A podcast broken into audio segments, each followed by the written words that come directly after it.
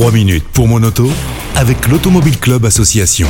Et on retrouve Yves Cara, porte-parole de l'Automobile Club Association. Bonjour. Bonjour Yannick, bonjour à toutes et à tous. J'apprends à l'instant que les stations-service peuvent désormais afficher le prix au kilomètre de Mm. chaque carburant. À quoi ça correspond? Incroyable, hein bah oui, désormais, lorsque vous vous rendrez à la pompe pour faire le plein, vous ne vous retrouverez plus seulement avec le panneau affichant euh, les prix au litre, hein, classique, comme on connaît depuis des dizaines d'années, parce que les stations-service vont dorénavant pouvoir afficher en plus, bien sûr, des prix au litre actuels, un autre type d'information, à savoir le prix du carburant pour 100 km. Alors, Selon les analystes, les carburants les plus propres ressortiraient grand gagnants puisque un voyage en véhicule électrique coûterait ainsi, euh, d'après ces chiffres, hein, 2,90 euros pour 100 km. À l'autre extrémité, l'hydrogène, bon, plein d'avenir mais encore très cher, reste euh, le carburant le plus cher, donc affiché à 11,30 euros pour 100 km. Ah oui, ça fait un écart. ouais. Ouais, puis il n'y a pas beaucoup de stations. Mais bon, on progresse euh, et ça va baisser. Mais pour l'instant, c'est très très cher, même si ça ne pollue pas. Pour les carburants plus conventionnels, le gasoil est affiché à 6,30€ pour 100 km et le gaz naturel à 6,70€.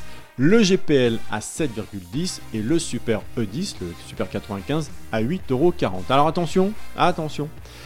Euh, vous vous doutez bien que les chiffres avancés sont à relativiser, ne sont pas à prendre au pied de la lettre. C'est une, une méthodologie mise au point par l'Union Européenne qui consiste à calculer la consommation moyenne des trois modèles de voitures les plus vendus pour chaque type de carburant en appliquant le prix moyen au litre. Alors, la méthodologie est, est discutable, et parce qu'à trop vouloir simplifier et normaliser, on en oublie que la consommation varie grandement selon le relief, le type de route emprunté, le style de conduite, sans même parler du modèle de voiture, mais aussi crédit ou pas, l'assurance, bon le carburant on l'a vu, l'entretien, le garage du véhicule, est-ce qu'on prend le péage, le nombre de kilomètres parcourus, parce que plus on roule, moins le kilomètre est cher. Ouh là là, ça fait beaucoup Ah bah oui, d'informations. sûr. Comment on s'y retrouve à la fin?